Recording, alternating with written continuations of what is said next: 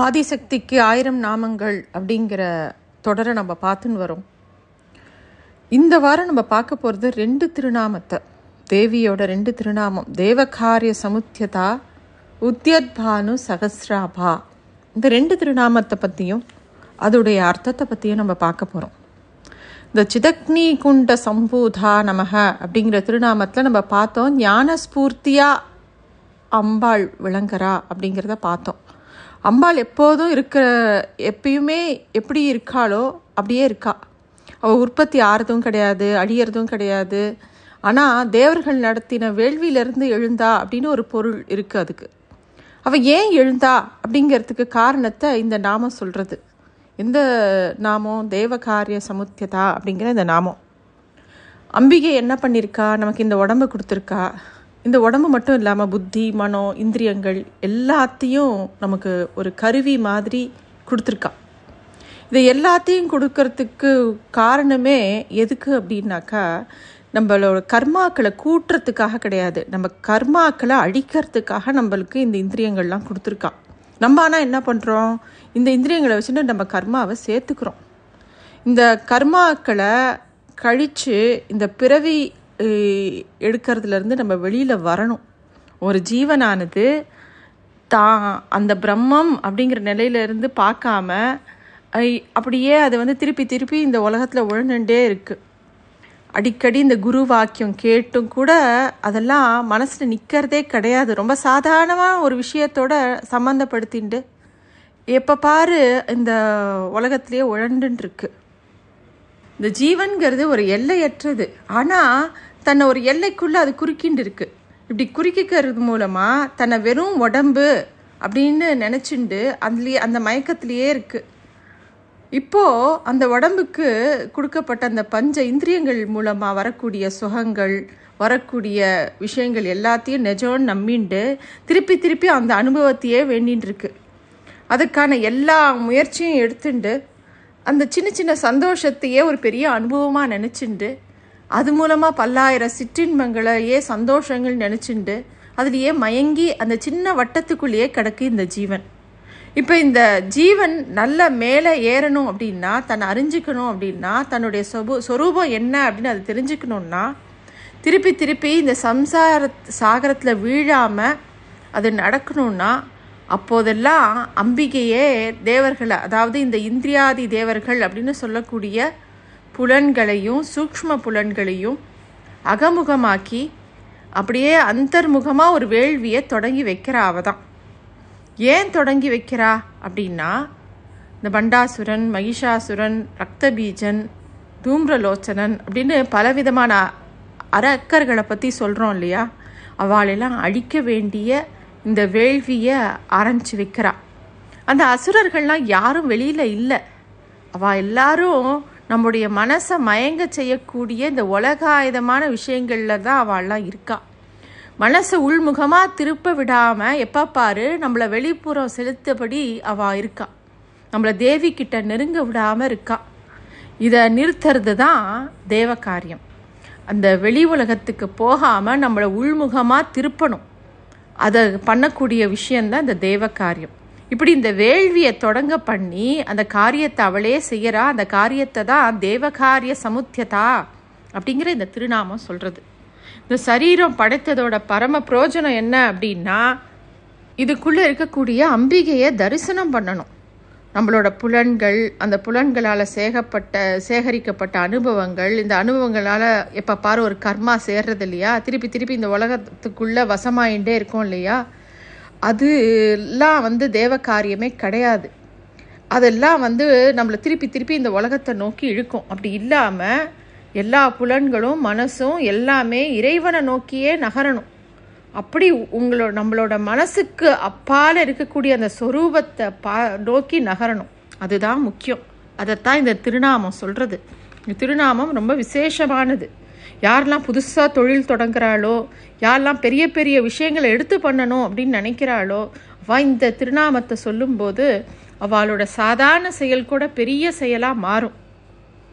இந்த திருநாமம் சொல்லக்கூடிய கோவில் அப்படின்னு பார்த்தோன்னா திருக்கோடிக்காவல் அப்படிங்கிற ஒரு க்ஷேத்திரம்.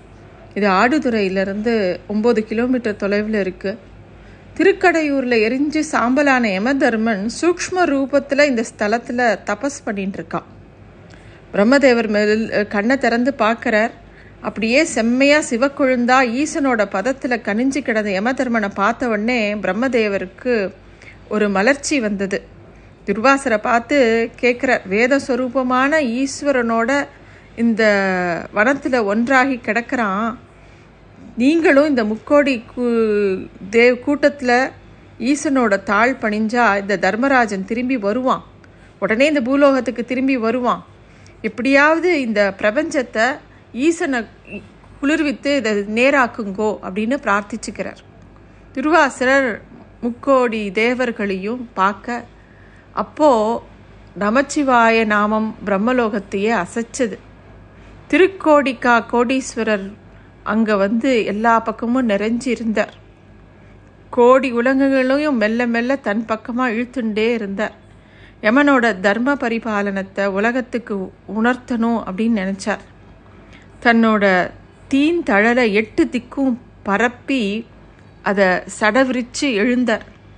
தேவக்கூட்டமும் துர்வாசரோட சேர்ந்து கிளம்பித்து தேவலோக தச்சன் அழகாக செதுக்கின பல்லாயிரக்கணக்கான தேர்கள் தயாராச்சு.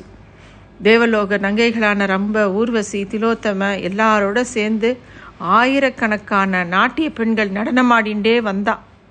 தேவலோகத்திலிருந்து சகல புண்ணிய தீர்த்தங்களும் பொற்குடங்கள் அப்படியே தழும்பி தழும்பி நிறைஞ்சி ஒவ்வொருத்தரா தேரில் ஏறினா தேவர்களும் ரிஷிகளும் ஈசனோட சொ நாமத்தை சொல்லிண்டே அந்த பெருந்தேர்கள் வரிசை வரிசையாக பெருஞ்சத்தத்தோட பூலோகம் நோக்கி வந்ததாம். ஈரேழு உலகமும் அதிர்ந்தது. கூட்டம் கூட்டமாக அந்த சிவந்திருந்த அந்த வில்வ காடுகளுக்குள்ள அந்த தேர்கள் வந்து இறங்கித்து. துர்வாச மகரிஷி அந்த இடத்துல திரிலோகி அப்படிங்கிற நாமத்தை சூட்டினார் சட்டுன்னு ஒரு பேர் உணர்வு எல்லாரையும் சூழ்ந்துண்டது. திருக்கோடிக்கா எல்லையை தொட்டவா எல்லாரும் ஒரு கணம் அணு அதிர்ந்து போயிட்டா. ஏன்னா எல்லா திக்குகளிலையும் செக்க சிவந்தா பேரொழியாக வீசக்கூடிய கோடி லிங்கங்களை கண்ணு முன்னாடி அவ தரிசனம் பண்ணான் அதை பார்த்த உடனே எல்லாருக்கும் அப்படியே மெய் மறந்து போச்சு.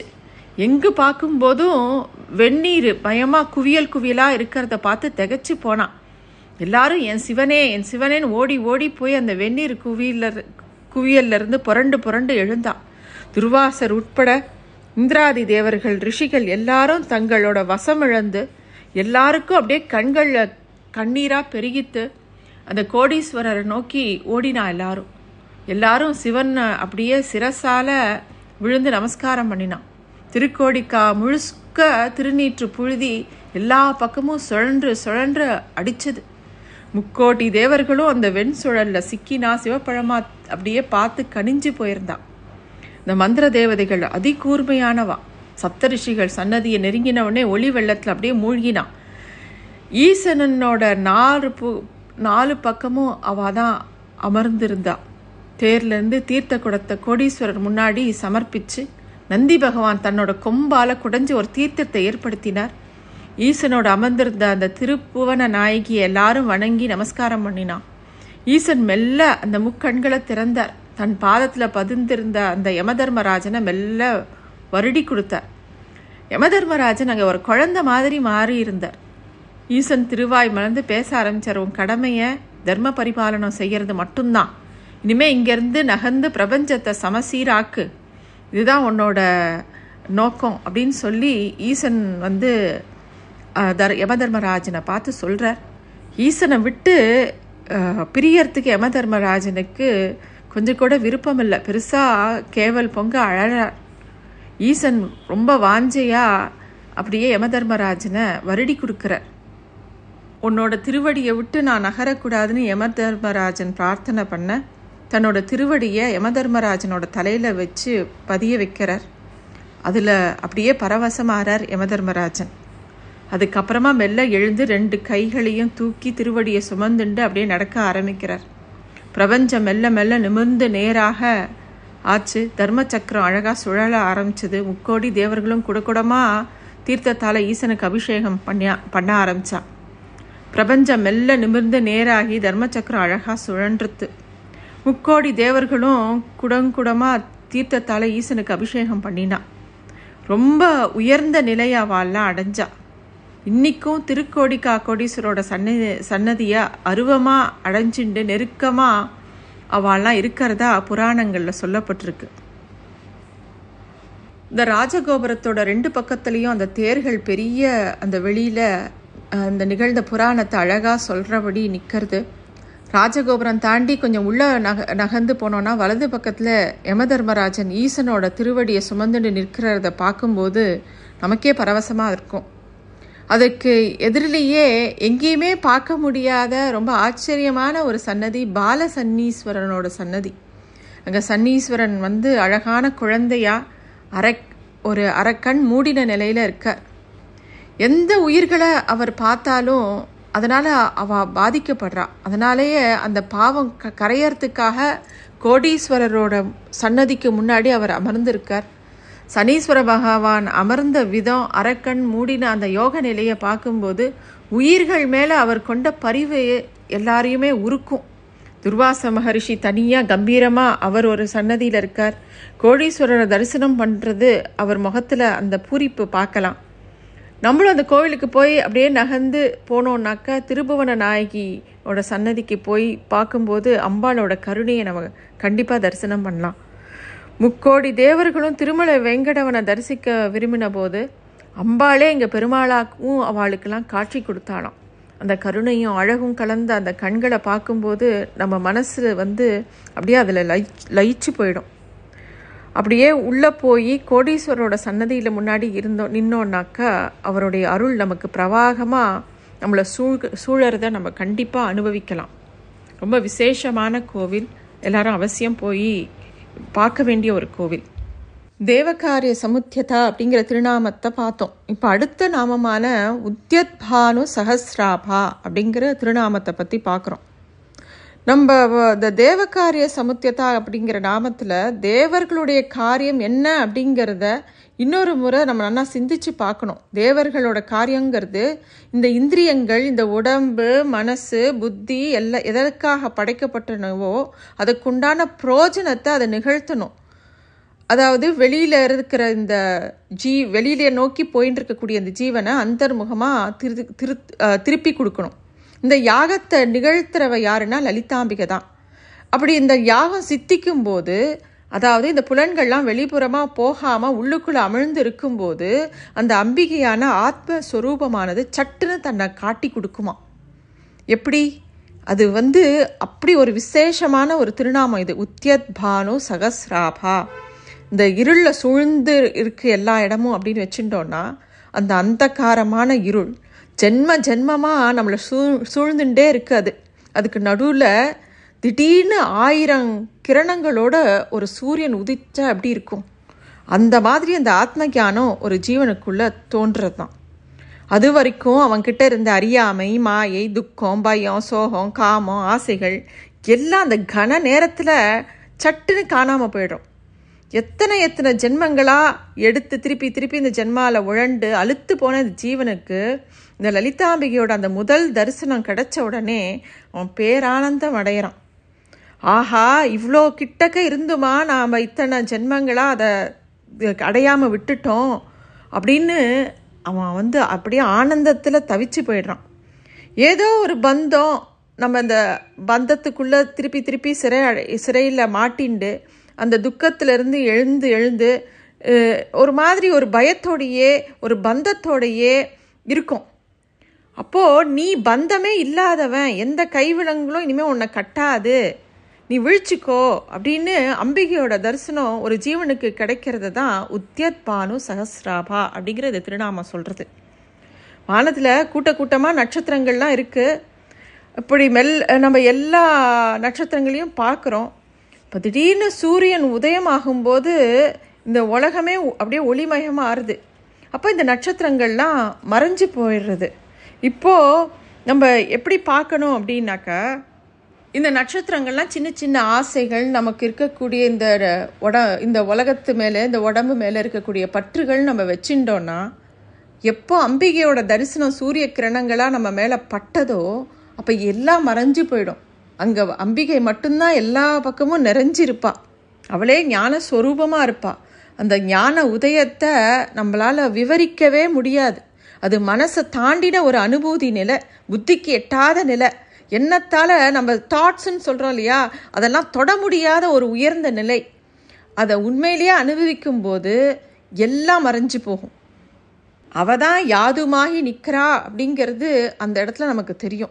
உத்யத் அப்படின்னா உதயமாறுது பானு அப்படின்னா சூரியன் சகஸ்ரா அப்படின்னா ஆயிரக்கணக்கான அப்படின்னு அர்த்தம். அதாவது ஆயிரக்கணக்கான கிரணங்கள் சட்டுன்னு பூமியை நோக்கி வரும்போது பூமி எப்படி ஒளிர்றதோ அதே மாதிரி அப்படிங்கிறது பொருள்.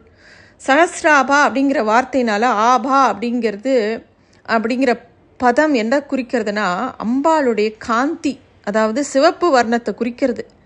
அவளோட கருணையை குறிக்கிறது. பகவான் ஸ்ரீ ராமகிருஷ்ண பரமஹம்சர் சொல்கிறார் உனக்கு தேவியோட தரிசனம் உனக்கு வேணும் அப்படின்னு நீ நினச்சி தனிமையில் உட்காந்து அழமாட்டியா? அப்படின்னு கேட்குறார். அந்த மாதிரி ஒரு தாபம் நமக்கு வேண்டாமா? தேவியோட தரிசனம் வேணும் அப்படின்ட்டு அப்படின்னு கேட்குறார். ஒரு குருவோட வடிவில் அம்பிகையே தோன்றி அவளே அந்த தேவகாரியமான அந்தர்முகமான வேள்வியை நிகழ்த்தி உத்யத் பானு அப்படிங்கிற ஞான சூரியனா நமக்குள்ள அவளே ஒளிர்றா. அதுக்கப்புறமா வாழ்க்கையில் வேறு எதுவுமே இல்லை. இன்னொரு விஷயமா யார் ஒருவருக்கு இந்த தரிசனம் கிடைக்கலையோ அவள் திருப்பி திருப்பி இந்த உலகத்தில் இந்த உல உழண்டுண்டே திருப்பி திருப்பி பிறவி எடுத்துண்டு இதுக்குள்ளேயே சிக்கி இருக்காங்க. இதுதான் இந்த திருநாமம் சொல்கிறது இப்போ இந்த திருநாமத்தை ஒட்டின கோவில் என்ன அப்படின்னு பார்த்தோம்னாக்கா எப்படி அமாவாசையை பௌர்ணமியாக மாற்றின திருக்கடையூர் போய் நம்ம சேவிக்கிறோமோ அமாவாசைங்கிறது ஒரு அஜ்ஞானம். அது விளங் அது அப்படியே விலகி போய் பௌர்ணமிங்கிற ஞானம் நமக்குள்ள அபிராமியோட அருளாக உதிக்கும். சரபோஜி மன்னர் ஆட்சி காலத்தில் பக்தன் ஒருத்தர் வந்து அபிராமி அம்பாள் தையம்மாவாசை அன்னைக்கு முழு பௌர்ணமியாகி அபிராமி அந்தாதி அருளை பண்ணின ஸ்தலம் இந்த ஸ்தலம்தான். இந்த அபிராமி அம் அம்பிகையோட பக்தரான சுப்பிரமணிய பட்டர் அம்பிகையோட மன மனஸ் முகத்தை அப்படியே மனசில் எப்போ பார் நினச்சிட்டே இருப்பாராம். அப்பேற்பட்ட பக்தி அவருக்கு. ஒரு சமயம் சரபோஜி மன்னர்கிட்ட ஒரு அமாவாசை தினத்தை வந்து பௌர்ணமி அப்படின்னு சொல்லிடுறார். உடனே மன்னர் வந்து அந்த நாளை பௌர்ணமின்னு நிரூபிக்காட்டா மரண தண்டனை அப்படின்னு சொல்லிடுறார். பட்டர் அக்னி வளர்த்து அம்பிகையை வேண்டி அபிராமி அந்தாதி பாட ஆரம்பிக்கிறார். அவரோட எழுபத்தொம்போதாவது பாடல் பாடும்போது அபிராமி தன்னோட காதில் அணிஞ்சிருந்த சந்திர அம்சமான தோட்ட வானத்தில் அப்படியே வீசி எரியறா அது முழு நிலவாக காட்சி கொடுத்தது. அபிராமி அந்தாதி பாடப்பட்ட நிகழ்ச்சி தம்மா தை அமாவாசை அன்னைக்கு நடக்கிறது. அன்னைக்கு அம்பிகையை புஷ்ப அலங்காரத்தில் காட்சி தரான் அந்த இடத்துல அந்த ஸ்தலத்தில். அப்போ கொடிமரம் பக்கத்தில் கோவில் அர்ச்சகர்கள் ஒவ்வொரு அந்தாதியும் பாடி அம்பிகைக்கு தீபாராதனை காட்டுறான் எழுபத்தொம்போதாவது பாடல் பாடும்போது வெளியில் மின் விளக்கெல்லாம் பௌர்ணமி நிலவை மாதிரி எரிய பண்ணி அந்த வைபவத்தை பார்க்கறதுக்கு கண்கொள்ளா காட்சியாக இருக்கும். நிறைய பேர் அந்த உற்சவத்தை சேவிக்க வருவாங்க. இந்த ஸ்தலத்தில் இன்னொரு விஷயம் என்ன அப்படின்னா யமன் பாசக்கயிறத்தை வீசுகிறார் அவர் வீசின பாசக்கயிறு மார்க்கண்டேயர் மேலே மட்டும் விழாமல் லிங்க உருவில் இருந்த அமிர்தகடேஸ்வரையும் சேர்ந்து சுருக்கு போட்டு இழுத்துது. சிவபெருமானுக்கு கோபம் வந்து என்னையா இழுக்கிற? அப்படின்னு சொல்லி காலனை எட்டி உதைச்சி சூலாயத்தால் ச சம்ஹாரம் பண்ணுறார் அத்தோட மார்க்கண்டா நீ மார்க்கண்டேயா நீ இன்னும் பதினாறா என்னைக்கும் பதினாறா சிரஞ்சீவியா இருன்னு அருள் பாலிக்கிறார் இந்த ஸ்தலத்தில் ஒரு கயிற்றால் யமனை கட்டி இழுத்தபடியும் மார்க்கண்டேயர் வணங்கினபடியும் காட்சி கொடுக்குறார். சாதாரணமாக கால சம்ஹார மூர்த்தியை தரிசனம் பண்ணும்போது யமனை பார்க்க முடியாது. பூஜை பண்ணும்போது பீடத்தை திறக்கும்போது அப்போ தான் நம்ம யமனை பார்க்க முடியும். அதாவது யமன் இல்லாத சுவாமி கையில் சூலத்தோட காட்சி தர்றத சம்ஹார கோலம் அப்படின்னும். யமனோடு இருக்கிறத உயிர்ப்பித்த கோலம்னு சொல்லுவாள் ஆக ஒரே சமயத்தில் சம்ஹாரம் அப்புறம் அனுகிரகமூர்த்தி ரெண்டு பேரையுமே இங்கே தரிசனம் பண்ணலாம். இந்த திருநாமம் ரொம்ப விசேஷமான திருநாமம். உத்யத் பானு சஹஸ்ராபா அப்படிங்கிற திருநாமத்தை ஜபிச்சா ரொம்ப நாளாக முயற்சி பண்ணி வெற்றி அடையணும்னு நினைக்கிறவா எல்லாருக்கும் இந்த திருநாமம் வெற்றி கண்டிப்பாக கொடுக்கும். அதனால் இந்த திருநாமத்தை அடிக்கடி ஜபம் பண்ணிகிட்டே இருக்கலாம். இன்னும் நிறைய விஷயங்கள் அடுத்த இதில் பார்க்கலாம். நன்றி.